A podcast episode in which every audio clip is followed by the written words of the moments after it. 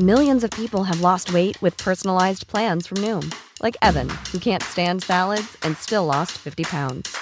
Salads, generally, for most people, are the easy button, right? For me, that wasn't an option. I never really was a salad guy. That's just not who I am. But Noom worked for me. Get your personalized plan today at Noom.com.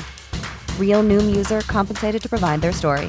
In four weeks, the typical Noom user can expect to lose one to two pounds per week. Individual results may vary. The Talksport Daily podcast is proud to be in partnership with Enterprise Rent a Car. Whether your business needs cars, vans, or larger commercial vehicles, you can rent from the best lineup in the UK with Enterprise. And with flexible long term rental, you can get vehicles for as long as you need them, from minutes to months. Whatever the mission, Enterprise's mobility experts can build a bespoke solution to suit your business needs. Visit enterprise.co.uk forward slash business to find out more. This is TalkSport Daily. Hello, happy Monday, and welcome to yet another Andy Goldstein's Talksport Daily podcast with me, your host, who a lot of people now saying look like Pirlo because I've got the old beard and the long hair, although he didn't have an Alice band. He just simply turned into Jesus. Anyway, I'll be looking like him. Very, you don't care. Let's move on with it. We start with the Weekend Sports Breakfast Show and big Tony Cascarino. And he was saying he doesn't know who's coaching the players at Chelsea because they're a mess. Well, probably Jason Cundy then these cliches that are being thrown out with Frank and how he's doing, and yeah, he's made the Champions League, and yes, he's got this young squad, and and I'm just looking at what I see, what yeah. I see on the pitch, yeah. okay, and I understand where these, you know, the way of thinking. I don't know who's coaching the players at Chelsea because I tell you they're a mess defensively. They are a total mess. Watching them last night, they can't they give up space all the time, which is one of the worst things you can do. Because what happens when you, you give space away, people expose you and to exploit what you yeah, you give them the chance to get into areas. Yeah, and I see, I keep seeing the same day, Groundhog Day, deja vu. Uh, winger gets out or wide man fullback gets out wide, crosses it. Uh, centre halves are both looking at each other, and someone headers it in, or someone finishes it off quite simply. News broke over the weekend that Andrea Pirlo the person I said who looks a bit like me, has been made manager of Juve, or Juventus, as some people call them. Anyway, this was the reaction from the European football expert Kevin Hatchard on hearing the shock news. It's a big surprise. I mean, Pirlo, you know, just moving into coaching, but Sarri, it's a real shame, I think. Because do you think they want him to play still? He'd do a hell of a job. I'm sure he'd do he a hell of a job. Look, I, I think with Sarri, it's a really interesting situation because I, I, go back to what happened at Chelsea. And obviously, he went to Juventus, but all parties were happy with that in the end because I think there was a feeling that Sarri never really gelled with the fans and the club weren't quite on the same wavelength as him either. He's a project coach. He is a guy, if you're going to get the best out of him, if you're going to get his best football, you have to give him time. And I think Juventus, it was quite left field when they brought him in, in the sense that he was very different stylistically to Max Allegri. And I think there was a feeling within Italian football that Juventus didn't just want to win, they wanted to win and they wanted to win well.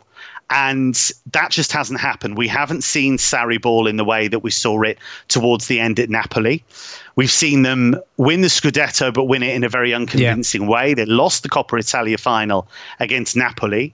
And the defeat to Lyon is an absolute disaster because it's a team that's gone backwards. They were knocked out in the quarters by Ajax last season. That was seen as a disaster. This is even worse. And for them not to even be involved in that mini tournament in Lisbon is a big mark against the club. And Cristiano Ronaldo, I suspect, will be fuming because for him to have played in his native Portugal in the latter stages of the tournament that he absolutely loves and the tournament he's dominated, uh, he'll be very disgruntled at that. So I think Juve felt they needed to make a change and they needed to act quickly. Now, did you know that Jason Tindall has taken over at Bournemouth? If you didn't know, well, that's me, Andy Goldstein, that's broken the news to you. If you did know, that's because Talksport's South Coast reporter Alex Crook broke the news when it happened to the rest of you. There's been some big name candidates linked with the job Chris Hughton, Lee Johnson, I know John Terry, and even Phil Neville uh, showed a bit of interest in the job. But Bournemouth are always going to appoint Jason Tindall. This was always their contingency plan. Uh, the only reason it's taken a week is because the chief executive uh, has been out of the country. They've got it done now. It, has been the long term plan that if Eddie Howe was to leave, and I think probably they expected him to be poached by a rival club rather than uh, walk away at the end of a season which ended in relegation, Jason Tindall would step up. Mm. He knows the club, he's captain the club, he's popular in the dressing room, he's popular with the supporters, and it's not a sexy appointment, uh, no question about that. But I think given the level of upheaval that Eddie's departure is inevitably going to create, given they're going to lose players, Nathan Ake has gone already, Callum Wilson, Joshua King, uh, my expectation would be they also uh, will be heading for the exit this summer. We shouldn't assume that, that Jason Tindall was just a yes man to Eddie Howe. Their relationship as, as manager and assistant was very close. My understanding my understanding is that Jason Tindall was behind a lot of the tactical decisions, set pieces, his forte, and they scored the bulk of their goals right. from set pieces. So while fans are always clamouring for a big name, maybe they wanted the other JT, but would John Terry be a, a, better man for the job? Possibly not, in my opinion. It's going to be interesting to see how it pans out, but I think Jason Tindall has a determination. He, he wants to mould the club now in his own image, having lived in Eddie Howe's shadow for a number of seasons. So let's see how it pans out. And also, Cass, I don't know if you have a view on this, but when you look at the teams who've gone up, Leeds, West Brom, and Fulham, and the teams who are coming down, Norwich and Watford, I don't think the Championship next season is going to be as strong as it is this season. Time now to check back in with the Weekend Sports Breakfast Show with Georgie Bingham and big Tony Cascarino. And now the football finance expert Kieran Maguire on the show, giving his thoughts on how the League One and League Two wage caps will work. Of course, they won't work. It's a stupid idea. The winners will be the clubs who are relegated from the Championship. Uh, the winners, to an extent, will be players who are on existing contracts because, again, only the average mm. wage element will be contributing. Um, and the winners will be club owners because uh, only eight clubs in League One uh, are making a profit. Only one club in the Championship made a profit last season. So the, the game has been losing money for far too long.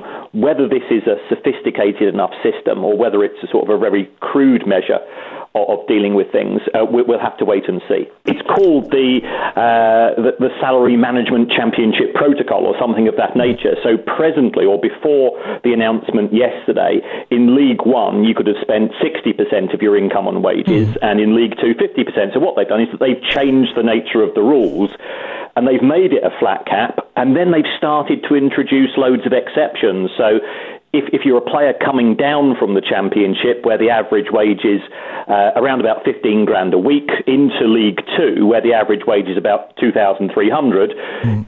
only the average wage in League One is counted uh, towards the cap. So if you if you if you're on a big contract, that effectively gets ignored. So that would appear to benefit those clubs who are being relegated who have got players on bigger contracts.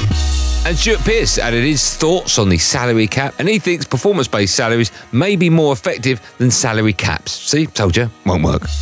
As a player, uh, I would want freedom to earn what I wanted.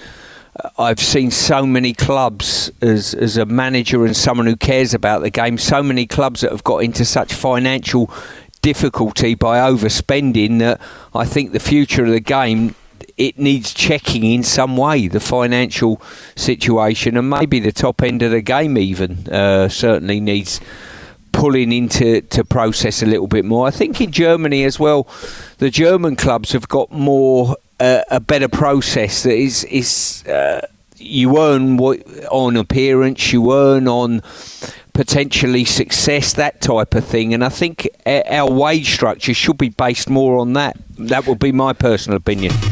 Now, there's a show on Talksport over the weekend called Jonny Owen and Friends, or as I like to call it, Jonny Owen and All Friends. Anyway, he does have some very famous friends. One of them was the former Wales and Nottingham Forest goalkeeper, Mark Crossley. He was on the show. Jonny Owen and All Friends. Yeah, Friends.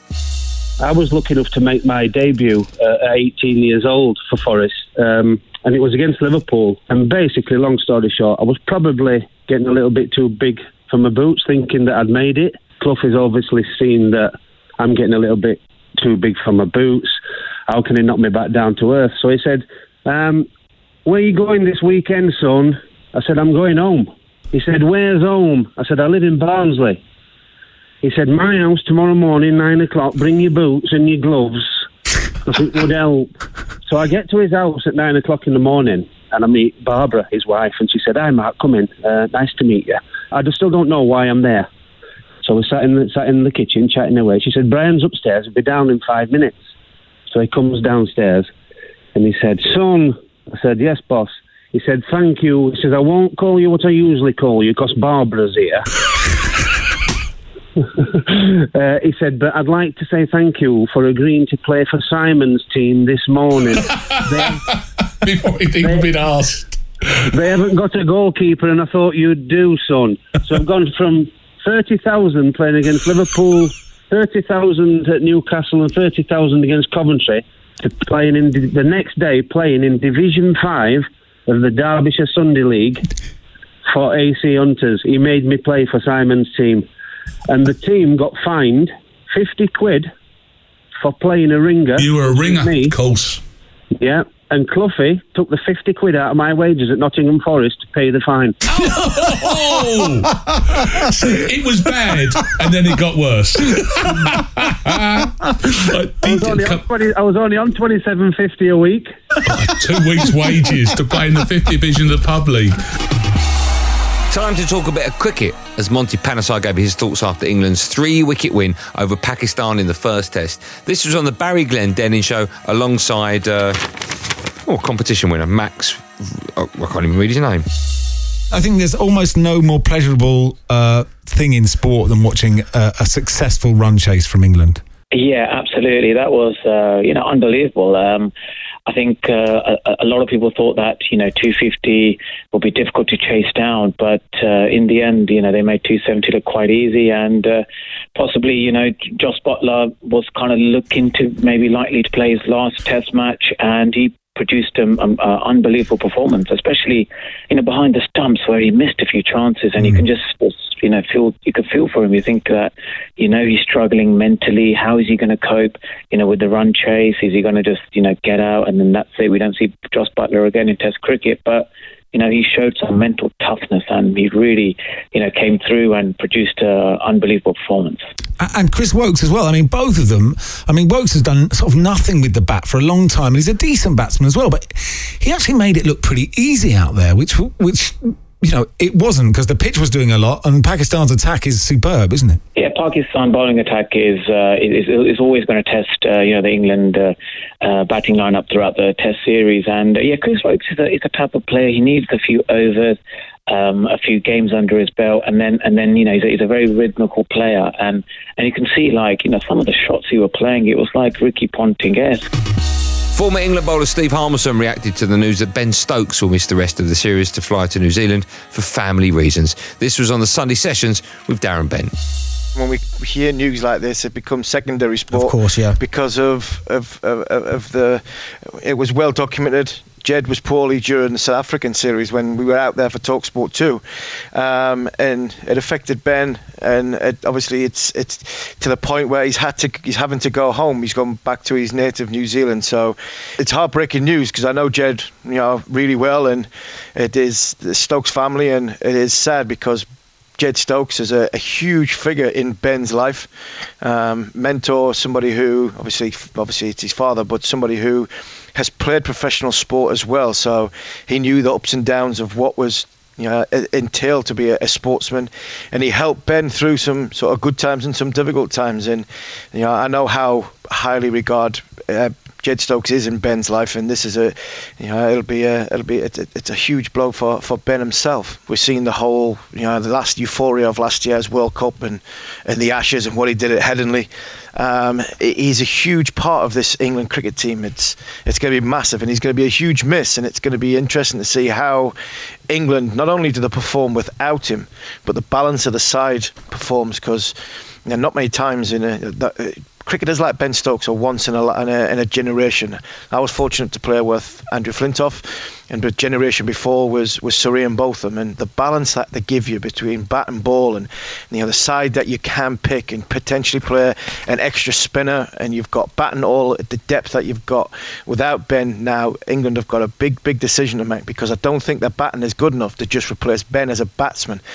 Um, and keep the same bowling lineup. So you might have to see the balance of the England t- side change for the next Test match down at the Ageas Bowl. And we had two special shows on Talksport on Sunday afternoon. David Harewood hosted The Lonely One, The Life of a Goalkeeper, looking at the oldest cliches in the book that goalkeepers are a different breed, which they are, of course, absolutely barking. When the Calamity James thing came up, I was thinking to myself, is that because I've been whistling Calamity Jane in the way to work? Because Calamity Jane is one of my favourite films. Last of the Bar is one legged crow, blah, or three legged crow, sorry, blah. I could, I could sing the song and all that stuff. So I used to whistle this song and I was thinking, is that what it is? And um, fortunately, years later, I mean, I, it might have been better had it happened straight away, but my mum had kept some clippings from my Watford days, and uh, we are going through some old photos and whatever, and these clippings popped up. And it was in one of the Watford newspaper reports, Calamity James. I was thinking, you know what, this has been this has been going around since I was at Watford. It isn't something that the Liverpool guys have invented. So, uh, yeah, it was it was annoying because I like the movie and I like that particular song. Going to France was interesting, has been interesting even to today. I mean, I've been to France and we go, ah, oh, Calamity James. I'm thinking the way you've they want a photo with me, and the way they ask it, it's not, it, it's actually not an insulting term. It's almost like that's your name.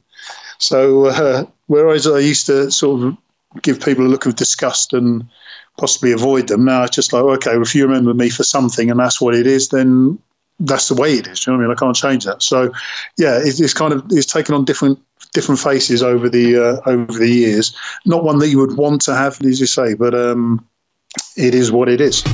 And Russ Williams and Spencer Oliver brought us the fight of my life with former WBO cruiserweight champion Johnny Nelson. I saw the good and bad side of human nature. I saw how fickle people could be, how mean they could be, how cruel they could be. I realised that when you when you picked up a newspaper and there was a, a joke about an individual, that individual is someone's mother, brother, son, father, whatever. So when I saw that uh, in, in national newspapers about me, and it hurt. Boxing's very funny because when you're at work and your boss gives you a mouthful and tells you off, that's it, it's done and dusted. When you're boxing, everybody thinks that they're, they're, your boss. Everybody has an opinion. Everybody tells you what you did wrong or how rubbish you were or, or, or they, they'll give you some stick and you've got to take it day after day after day after day. Every time I boxed after that, it was that's all that was mentioned. And both those podcasts are available to listen again to on the Talksport Daily and Fight Night podcast feeds. Time now to check in with Simon Jordan on Simon Jordan's final word. This is Simon Jordan having his final word on Simon Jordan's final word. Gareth Bale, not even in the matchday squad for Madrid's defeat in the Champions League against Manchester City. Well done, Manchester City, by the way his agent, I think it's Jonathan Barnett, isn't he? Yeah, Jonathan um, Barnett, yeah, yeah. He's absolutely determined that um, Gareth is quite happy to see out the next two years of the contract that he still still remains at Real Madrid. Um, do you have any sympathy for Gareth here? Mm, no, not really, no. What's the point, Gareth? If you don't want to play, then then why are you a professional footballer? You've got this incredible ability. You clearly are a top class player. I listened to him on a podcast the other day, being smart and being disrespectful to the Madrid fans and talking about the idea that Los Blancos, the fans, the Madrileño fans, that, that they boo you when you go on the pitch if you don't play well. And he said that works in reverse. If you're booed, your confidence gets worse. And it, I never understood that. And, and the Madrid fans are the worst there. And I thought, oh, that's really sensible, Gareth. And then he goes on in previous times to have stood in front of a flag saying Wales, Gulf, and Madrid. I would like to think that Gareth Bale would have enough professional pride in himself to say, I don't want to be here at a club that doesn't want me anymore. I can pick up 17 million quid, or they can do a deal with me, get some of my, they can pay some of my wages, someone else can pay some of my wages, and we can all move about our business. And I can end up playing the next two or three years of my career, which are probably the last two or three years, given yeah. the way this player is built and, and, the injuries he's had at a top level club that can that want my services, rather than just sit there and say, well, I've got an obligation. They've got an obligation to me, and I don't care how little I play. Well, that's it for another podcast. You think good work, everyone. Thanks for listening to the Andy Goldstein Talksport Daily. You can, of course, listen to us on the Talksport app, or of course, we're still available on Apple Podcast, Spotify, and Acast, or wherever you get your poddies from. But if you add the Talksport app to your phone, you can listen to all the podcasts plus your favourite radio shows as well, which obviously will be mine. A reminder that Manchester United play Copenhagen with FC at the beginning. That stands for football club, don't you know? In the Europa League quarterfinals tonight from 8 pm on Talksport. Come on, United. I, of course, won't be taking your calls from 10 pm on Andy Goldstein Sports Bar, as Jason Cundy will be, because I'm doing Drive today from 4 pm alongside Goffe. So make sure you tune into at least one of those shows, if not both, if not everything on Talksport forever. In the meantime, thanks for listening. Have a great day. Be safe, everyone. Be safe. That was a podcast from Talk Sport. The Talksport Daily podcast is proud to be in partnership with Enterprise Rent a Car. Whatever your mission, home or away, don't delay. Enterprise has the vehicle for the job. Rent from the best lineup in the UK. With over 450 branches, Enterprise has what your business needs. From compact three door cars to spacious SUVs and people carriers to vans, they offer a large range of reliable vehicles perfect for the job. To find out more and book, visit enterprise.co.uk. Small details are big surfaces. Tight corners are odd shapes. Flat, rounded, textured, or tall. Whatever your next project, there's a spray paint pattern that's just right. Because Rust-Oleum Custom Spray 5 in 1 gives you control with five different spray patterns. So you can tackle nooks, crannies, edges, and curves without worrying about drips, runs, uneven coverage, or anything else. Custom Spray 5 in 1. Only from Rust